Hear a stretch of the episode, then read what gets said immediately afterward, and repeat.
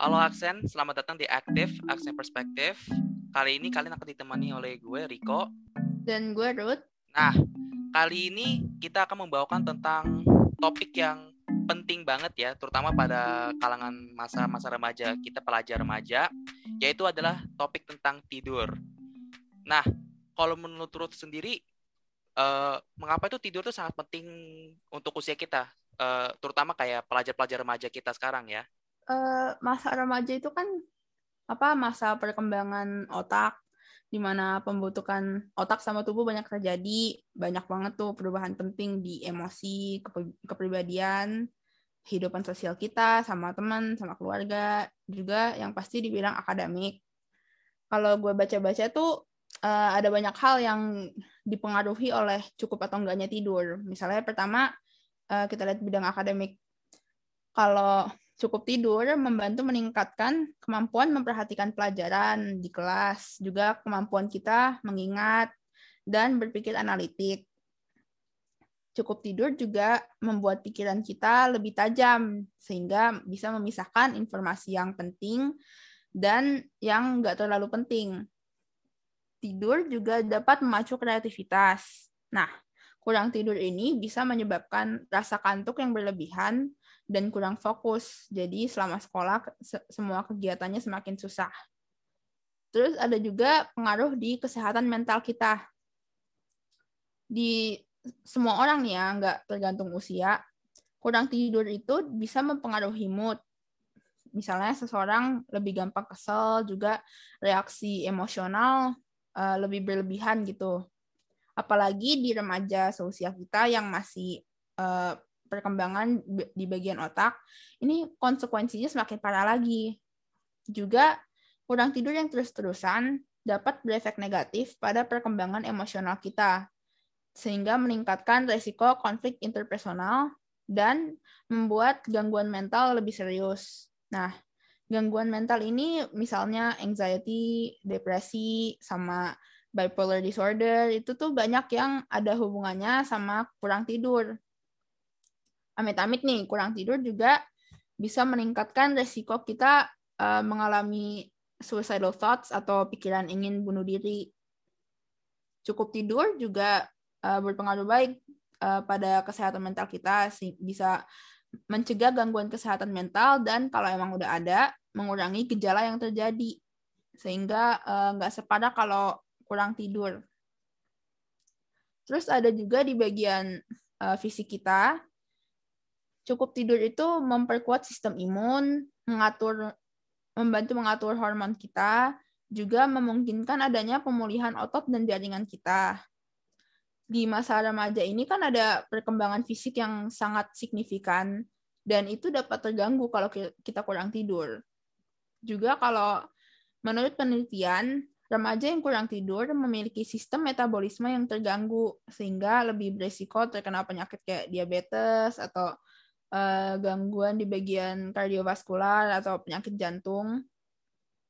Juga ada uh, kurang tidur itu membuat hormon yang namanya kortisol meningkat, itu stres hormon kita. Nah, kortisol ini bisa menghancurkan protein yang namanya kolagen yang menjaga kulit kita tetap uh, halus, tetap ya penampilan kita yang pasti makin hancur lah ya kalau kurang tidur. Terakhir ada juga kemampuan kita membuat keputusan. Kurang tidur ini bisa ada pengaruhnya pada lobus frontal kita atau bagian otak yang sangat penting untuk mengontrol perilaku impulsif. Remaja yang kurang tidur itu kemungkinannya lebih besar melakukan hal-hal berisiko tinggi dan berbahaya, misalnya mencuri atau uh, naik apa ngebut-ngebut mobil atau konsumsi alkohol gitu. Ini juga sangat memperbesar risiko kecelakaan, apalagi kecelakaan mobil. Karena uh, kurang tidur kan semakin gak fokus ya. Sementara kita sambil nyetir, kalau cukup umur ya, sambil nyetir tuh pasti harus fokus kan. Ya Jadi sih. kurang tidur ini banyak banget ya bahayanya ya. Ya lumayan banyak. Jadinya yang dari yang barusan dipaparkan oleh Ruth itu tidur itu penting banget ya bagi kehidupan kita. Hmm. Nah, Terus kalau menurut buku oleh buku Why We Sleep oleh Matthew Walker, tidur adalah kunci menentukan timbulnya penyakit Alzheimer. Kekurangan tidur menyebabkan lonjakan hormon yang memberi tahu tubuh kita lapar dan penurunan penurunan hormon yang membuat kita merasa kenyang. Nah, sebuah penelitian menunjukkan amplifikasi 60% dalam reaksi emosional terhadap rangsangan negatif pada individu yang kurang tidur. Waduh. Kalau sekolah online gini kan kita pasti sering kurang tidur ya, tapi Iya sih, soalnya kan karena tugasnya tuh numpuk. Kadang Hmm. orang tuh langsung apa, pas tugasnya numpuk, oh yaudahlah langsung lanjut aja gak apa-apa, begadang sampai atau jam misalnya 2 malam. besoknya ulangan, Iya, besoknya ulangan kita belajar. Jadi kalau ngurangin waktu tidur buat belajar itu gimana? Bagus nggak? Nah, kalau untuk ngurangin waktu tidur untuk belajar itu nggak baik ya. Dalam sebuah penelitian pada 535 siswa di Los Angeles, ditemukan bahwa siswa yang mengurangi, mengurangi waktu tidur untuk belajar bukan hanya lebih sulit menerima pelajaran di kelas, tetapi juga menunjukkan hasil yang lebih buruk pada tugas-tugas dan ulangannya. Penelitian lain yang dilakukan oleh University of New York menemukan bahwa pola belajar bahasa dewasa dapat ditemukan pada anak-anak dari umur 7 tahun asal mereka tidur dalam 12 jam setelah mempelajari kata-kata baru di mana kata-kata tersebut dapat diingat diingat satu minggu depan, mengindikasikan kata tersebut masuk ingatan jangka panjang. Terus mengorbankan tidur untuk belajar sangat kontraproduktif. Seharusnya kita mencari strategi belajar untuk menghindari itu.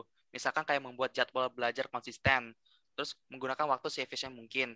Jadi misalnya kalau dedikasi tugas pada hari itu PR, se- sebisa mungkin kita ngerjainnya itu langsung secara hari itu juga supaya tugas-tugas kita tuh nggak numpuk dan kalau misalnya ada PH atau ulangan kita bisa cicil-cicil dari jauh-jauh hari biar pas saat hari sebelum ulangan itu kita nggak belajar itu banyak banget. Jadinya kita nggak begadang untuk belajar. Intinya jangan SKS gitu ya, jangan nunda-nunda tugas. iya. Nah kalau misalnya kayak yang tadi tuh apa yang terjadi selama pas kita tidur tuh apa sih yang terjadi? Kalau pasti kan kalau suka belajar semalaman tuh paginya suka lupa kan ya misalnya lu belajar sampai jam 2 pagi. Nah, ulangannya malah nggak inget apa-apa yang dipelajari. Sering kan ya. ya sih sering kadang-kadang kayak gitu sih Itu bukti kalau tidur itu mempengaruhi pembelajaran dan memori kita. Kurang tidur itu bikin seseorang dari tadi udah diomongin tuh lebih sulit fokus dan pastinya belajarnya lebih nggak efisien. Tengah malam belajar ya udah ngantuk-ngantuk yang ada nggak inget-inget. Tidur itu juga sangat penting untuk melekatkan suatu memori dalam otak sehingga bisa diingat secara jangka panjang di masa depan. Nah, kita bahas dulu nih. Untuk suatu hal menjadi memori, ada tiga fungsi yang diperlukan. Yang pertama itu akuisisi, yaitu belajar atau mengalami hal baru. Yang kedua, konsolidasi, di mana eh, memori yang ada menjadi lebih stabil di otak. Yang ketiga itu mengingat kembali, atau kemampuan kita mengakses memori itu di masa mendatang. Memori ini termasuk pelajaran juga ya, kan ada memori fakta, memori pengalaman, memori cara melakukan sesuatu itu tiga jenis memori itu. Eh, tiga fungsi tadi, dua di antaranya yaitu akuisisi sama mengingat kembali itu terjadi pas kita bangun. Tapi masalahnya di fase konsolidasi itu banyak yang bergantung pada cukup atau enggaknya kita tidur. Selama tidur itu, hipokampus di otak kita memainkan kembali hal-hal yang terjadi selama hari itu pada bagian otak lain namanya neocortex, di mana memori itu direview dan diproses kembali sehingga dapat bertahan dalam jangka panjang. Eh, masalahnya itu tuh nggak terjadi sampai bagian-bagian tidur yang udah lebih akhir, bukan akhir siapa. Intinya kalau kurang tidur kan nggak nggak nyampe ke bagian itu. Nah, tidur itu dibagi jadi dua bagian. Pertama tidur non oh ada yang namanya tidur REM atau rapid eye movement. Di bagian itu eh, mata kita tuh suka bergerak sangat cepat, tapi kita nggak ada aktivitas otak yang berlebihan. Nah, tidur non REM itu ada- ada tiga tahap. Tahap pertama itu mata kita ketutup, tapi gampang banget dibangunin. Ini biasanya cuma 5 sampai 10 menit. Tahap kedua itu kita tidur ringan. Detak jantung kita memperlambat, suhu tubuh menurun, tubuh kita siap-siap eh, bagian tiga nih, yang namanya tidur nyenyak. di mana kita lebih sulit dibangunkan dan itu di bagian di mana tubuh kita memperbaiki uh, dan membangun ulang sel-sel tubuh yang rusak. Juga kalau sering olahraga ini nih bagian yang di mana tulang dan otot kita lebih kebangun. Terakhir juga bagian di mana tubuh memperkuat sistem imunnya sendiri. Nah, habis itu ada yang namanya tidur REM atau rapid eye movement tadi. Biasanya ini 90 menit setelah mulai tidur. Uh, tapi nggak langsung lama gitu ya, ada periode-periodenya. Yang pertama tuh biasanya cuma 10 menit. Terus uh, keluar lagi dari tidur REM, masuk lagi, makin lama semakin panjang nih. Uh, periode terakhir bisa sampai satu jam lamanya. Di bagian tidur REM ini, itu di bagian di mana kita paling cenderung bermimpi. Nah, bagian ini nih yang menstimulasi area otak dan membantu kita untuk belajar dan adanya konsolidasi memori tadi. Berarti kita perlu tidur yang cukup ya biar bisa nyampe uh, bagian tidurnya nyenyak atau deep sleep tadi sama bagian tidur REM kan ya. Iya sih, banyak apa harus tidur yang cukup juga. Nah, terus kan kalau enggak cuma masuk ke tahap satu, tahap dua Iya. Nah, terus kan mungkin banyak yang nanya tuh. Nah, kita tuh tidur tuh harus berapa jam? Misalnya jam berapa jam itu tidur yang ideal? Nah, kalau untuk remaja berusia 14 sampai 17 tahun kayak kita sekarang, kita itu memerlukan sekitar 8 sampai 10 jam tidur. Itu kalau menurut dari menurut dari Cleveland Clinic. Nah, rata-rata remaja itu kekurangan tidur. Survei tahun 2006 di Amerika Serikat oleh National Sleep Foundation menunjukkan bahwa 45% remaja tidur kurang dari 8 jam per malam.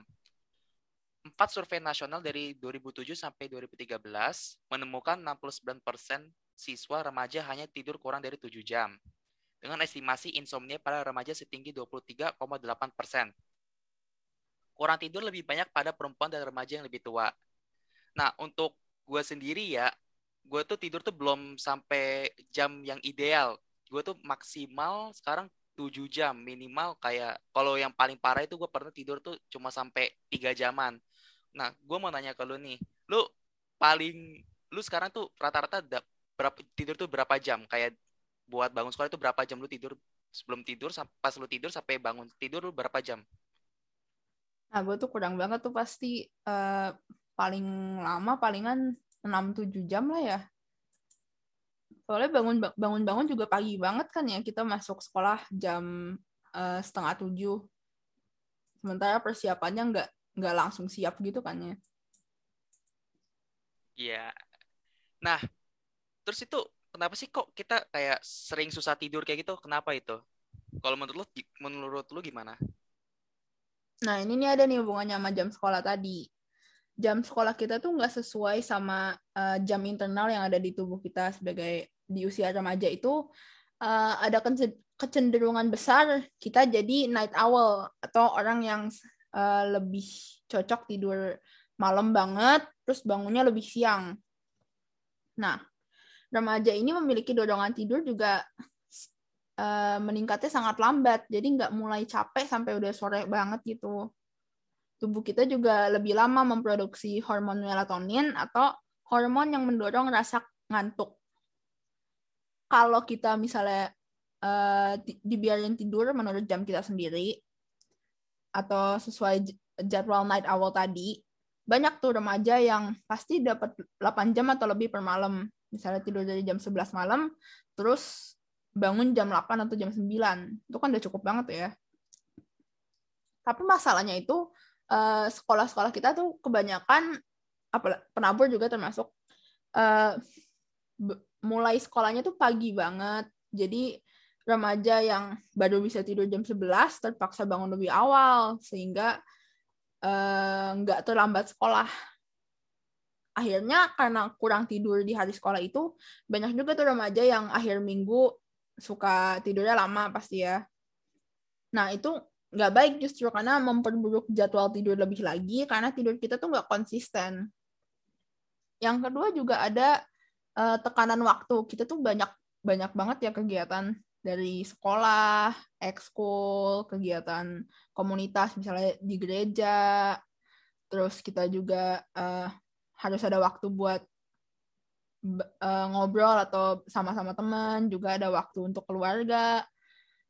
Uh, belum lagi harus olahraga. Banyak banget kayaknya yang kegiatan yang harus kita uh, atur di dalam jadwal sehari-hari kita. Nah, banyak remaja yang mengorbankan tidur untuk semua kegiatan ini. Misalnya ngerjain tugas di hari sekolah sampai malam tadi itu, atau uh, di akhir minggu sering begadang gara-gara ngobrol atau main sama teman. Nah, ini menguatkan nih jadwal night awal kita yang tadi. Masalahnya ini juga tekanan untuk mengelola semua kegiatan ini sehingga berhasil dalam sehari-hari. Uh, ini bisa menyebabkan stres yang berlebihan pada kita dan stres yang berlebih itu juga berkontribusi pada masalah tidur dan juga insomnia. Nah, yang ketiga ini nih, ada penggunaan gadget sebelum tidur. Dalam sebuah survei tahun 2014 di Amerika Serikat, 89 remaja di Amerika tidur dengan setidaknya satu gadget di dalam kamar. Uh, penggunaan gadget hingga larut malam ini bisa membuat otak kita terus aktif bekerja dan adanya notifikasi yang masuk tengah malam misalnya udah tidur tiba-tiba ada suara notifikasi dari handphone itu bisa membangunkan kita dan kita jadi pengen ngecek handphonenya kan ya juga karena paparan cahaya dari gadget ini produksi hormon melatonin yang menghasilkan rasa kantuk tadi bisa juga tertekan. Uh, kemudian pasti ada faktor adanya gangguan tidur. Misalnya OSA atau obstructive sleep apnea di mana uh, selama tidur pernafasan kita sering uh, ter gimana ya terbata-bata terhenti nggak nggak nggak berhenti sih.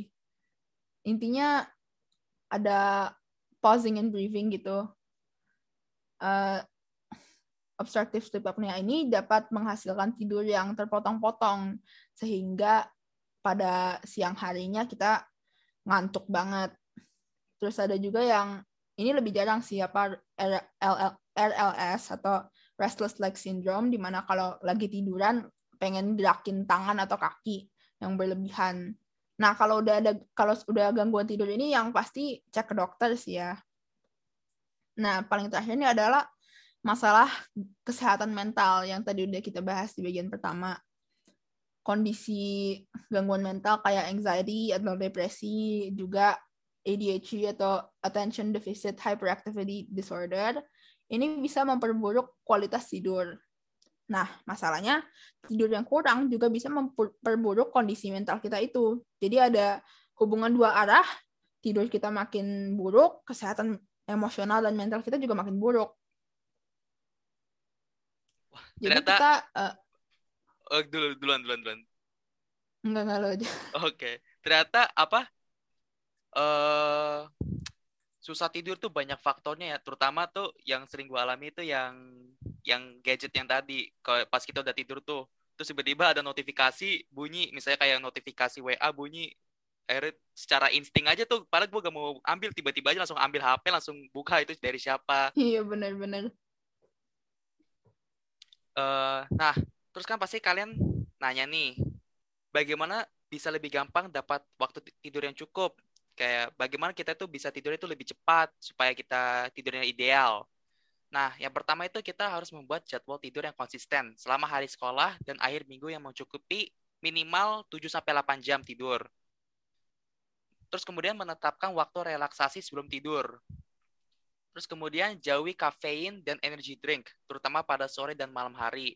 Jadi kayak pas siang sama sore sore sama malam itu jangan minum kopi. Misalkan terus itu jangan minum-minum kayak energy drink kayak Red Bull kopi sama teh gitu ya. Iya Red Bull lalu banyak lagi lain-lain. Soda juga sih jangan soalnya kan soda juga apa ya, mengandung banyak gula dikit. juga bisa banyak gula juga bisa bikin kita energinya banyak lah ya jadi nggak ngantuk. Iya. Sugar rush gitu. Terus kemudian kita mematikan gadget setidaknya setengah jam sebelum tidur dan menyalakan silent mode agar tidak mengecek notifikasi tengah malam. Atau enggak kalau yang tidurnya pakai alarm bisa apa? nge-mute aja aplikasi yang sering keluarin notifikasi.